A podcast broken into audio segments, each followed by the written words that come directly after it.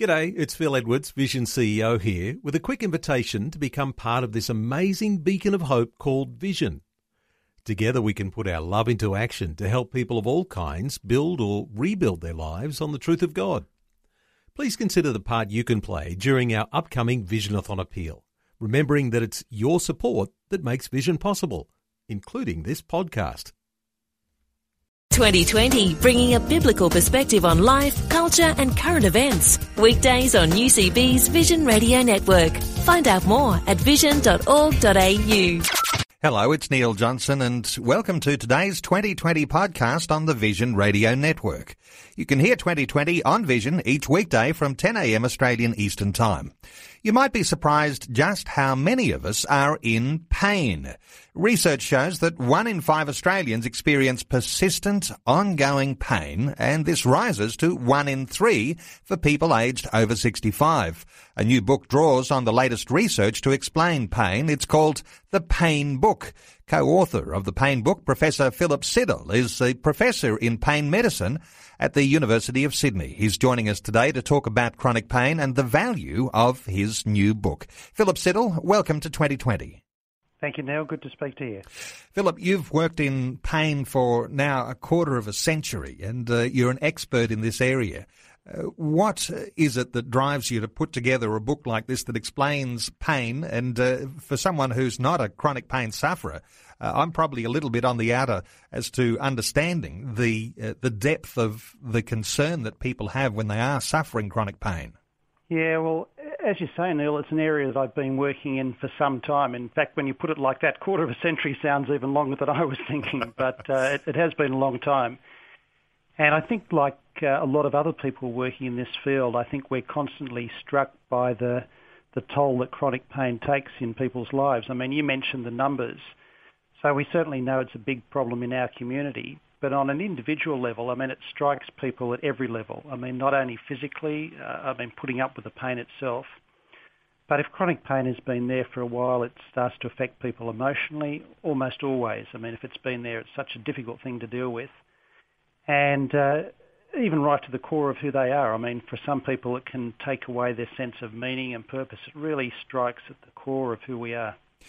Do people who are suffering chronic pain uh, often go untreated because they don't believe there is any answer to their pain, or uh, what do you find most people tend to do? Yes, it's true, and it's surprising how often that happens. We often see people who've had uh, pain for some time.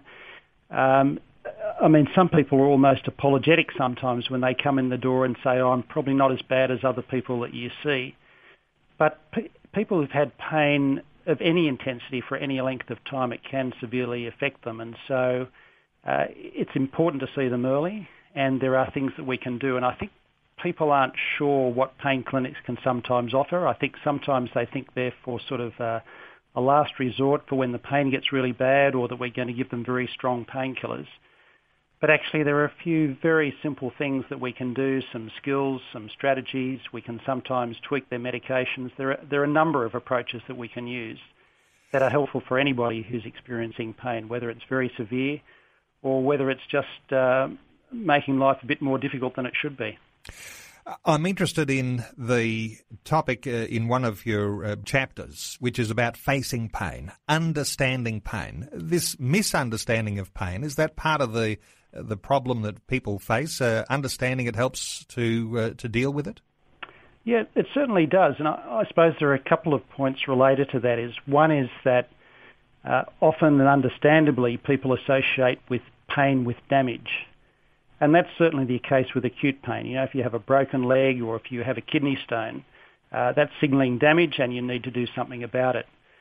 The problem is that with chronic pain, the nervous system actually changes and it doesn't necessarily signal damage in the same way. There may be still some inflammation there from joint arthritis or something like that.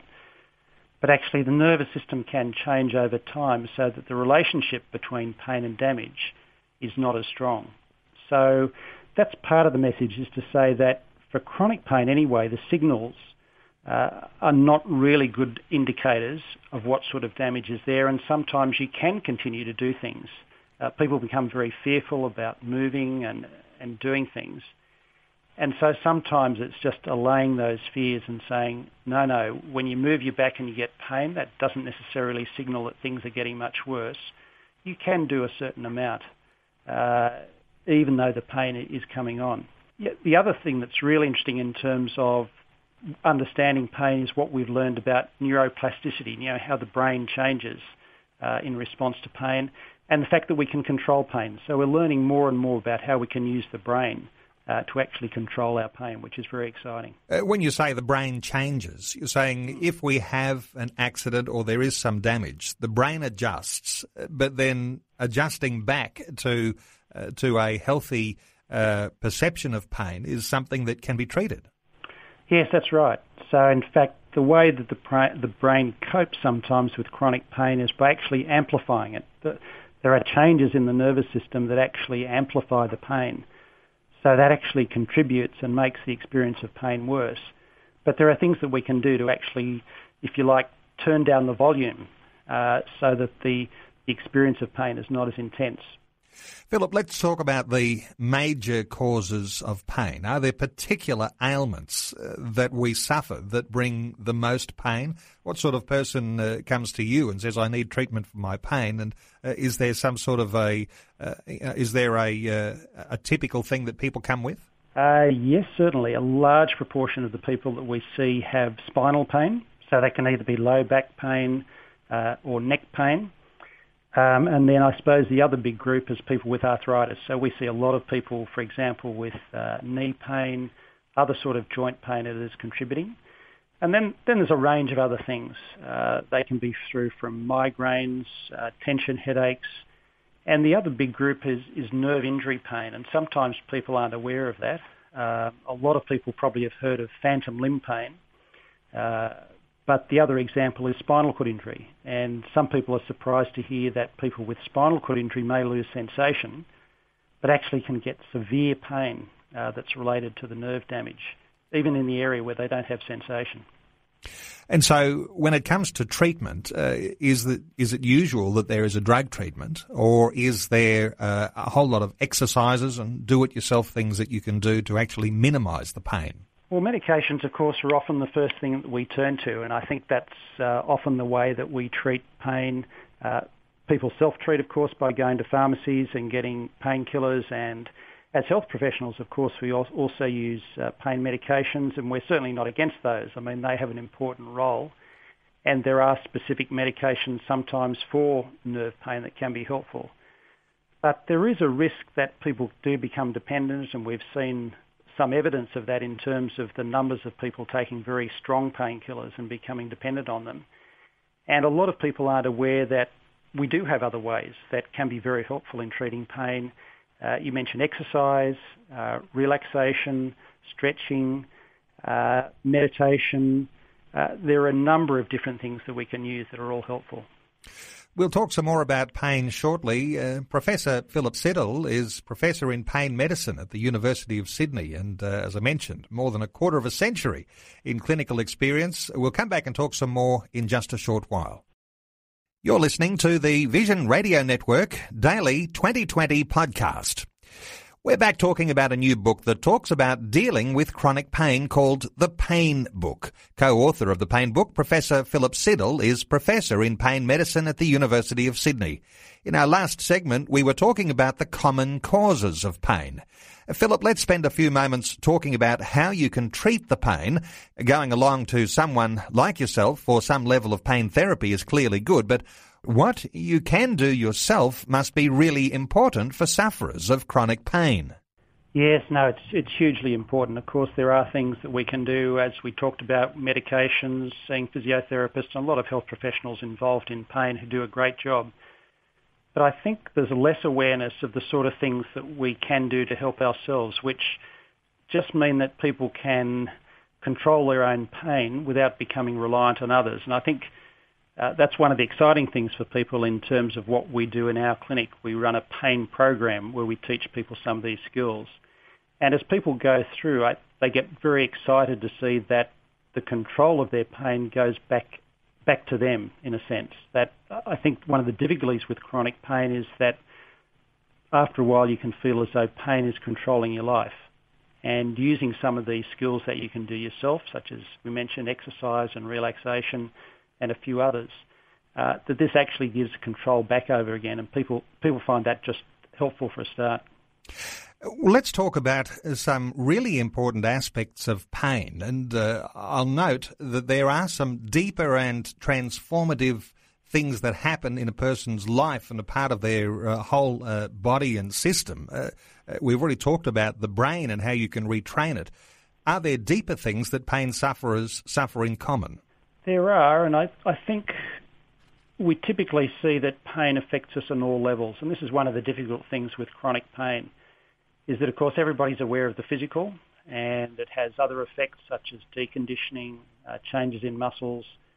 Then the pain can go a bit deeper, so it affects things such as uh, how we feel. People often become angry, uh, frustrated, irritable, uh, depressed. Uh, it affects the way that they think, so people can think uh, very negatively about the future and they become very fearful about what's happening in terms of the pain. But it can actually strike even deeper, as you're saying, uh, in terms of things such as uh, hope. I mean, people can lose hope that their future is going to be the same again. They had plans for the future, things that they were hoping to do in terms of work or doing things with their family. And so even a sense of loss of meaning and purpose, which can be really deep. Uh, and when you start talking to people at that level, which not always happens, uh, you can see people identifying with that and, and, saying how much pain does affect them. It, it, really can have a severe impact. In fact, I note that the whole second part of the book, uh, the pain book, is devoted to finding hope. Uh, hope is not something that uh, I guess most people associate with pain, but what you're saying is that's actually one of the deeper things that uh, that can be a solution to finding meaning through your pain. Yes, certainly. And in fact, uh, the National Pain Week, which is just coming up uh, in the next week, is uh, very much centred around hope again. And so National Pain Week is largely driven by people with pain. And again and again, that, as you say, that's something that people are looking for. It's very easy to lose hope when you have chronic pain. And that's one of the messages that we're trying to bring out in this book is that, uh, as its subtitle, it's called The Pain Book, uh, Finding Hope When It Hurts is that there are some things that uh, that we can do ourselves in terms of how we deal with pain that actually can give people back a sense of hope. And it, it's something that we see again in our pain program, which we run here and where we use the book, is we see people coming back to the end of the program and saying, "No, I have found hope. I have, I can do the things that I thought I wouldn't be able to do. There is uh, there is light at the end of the tunnel, which is fantastic. It's very rewarding for us as clinicians." Philip, uh, the book is simply written. It's not written for uh, academics. It's written for real people with real chronic pain. Uh, that's intentional too, because you want to make this available for people to uh, to understand their pain and then therefore get on top of it. Yes, that's right. So it's written by three of us. So myself uh, as a pain specialist, our physiotherapist, and our clinical psychologist uh, who are running the program.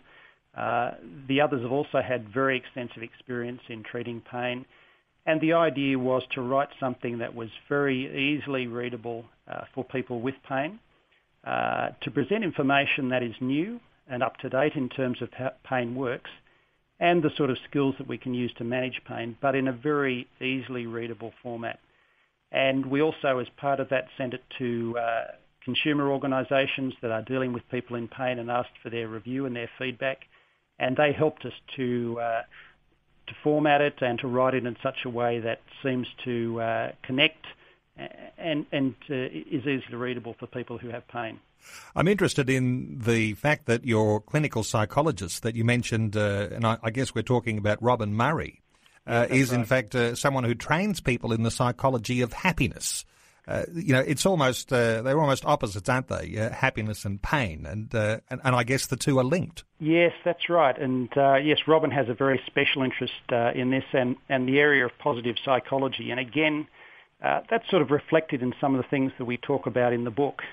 often, pain is sort of framed in terms of fear, anger, depression, and we've tried to sort of frame it in a more positive way. So we talk about courage and gratitude and hope which is sometimes quite different from what you'd read in a book like this. But part of that is that I suppose over the years that we've been seeing people with pain and, and different uh, conditions, one of the things that really jumps out is that people who are resilient, I guess, if you like, who, who face pain and seem to bounce back and and do very well are those people who have those qualities. So they're the things that we focused on. We, time and time again, I guess we see people who've had severe chronic pain, who are facing tremendous hurdles, and yet still seem to exhibit those qualities of, of courage and gratitude and hope. And that's that's what we wanted to bring out in the book, and they're the sort of uh, qualities that we're trying to, uh, we think are possible with some of these skills. I also note, uh, Philip, that the foreword to your book is by comedian Judith Lucy, uh, who has also suffered her own pain issues. Uh, there's obviously a connection there, and, and she just uh, adds a little bit of character and life to the way that people might think about picking up a book like this. Yes, she certainly does, and Judith Lucy has a connection with our physiotherapist, Rebecca McCabe. Rebecca appeared on her uh, recent uh, series on Judith Lucy's spiritual journeys, which was on the ABC, so they've become good friends through that.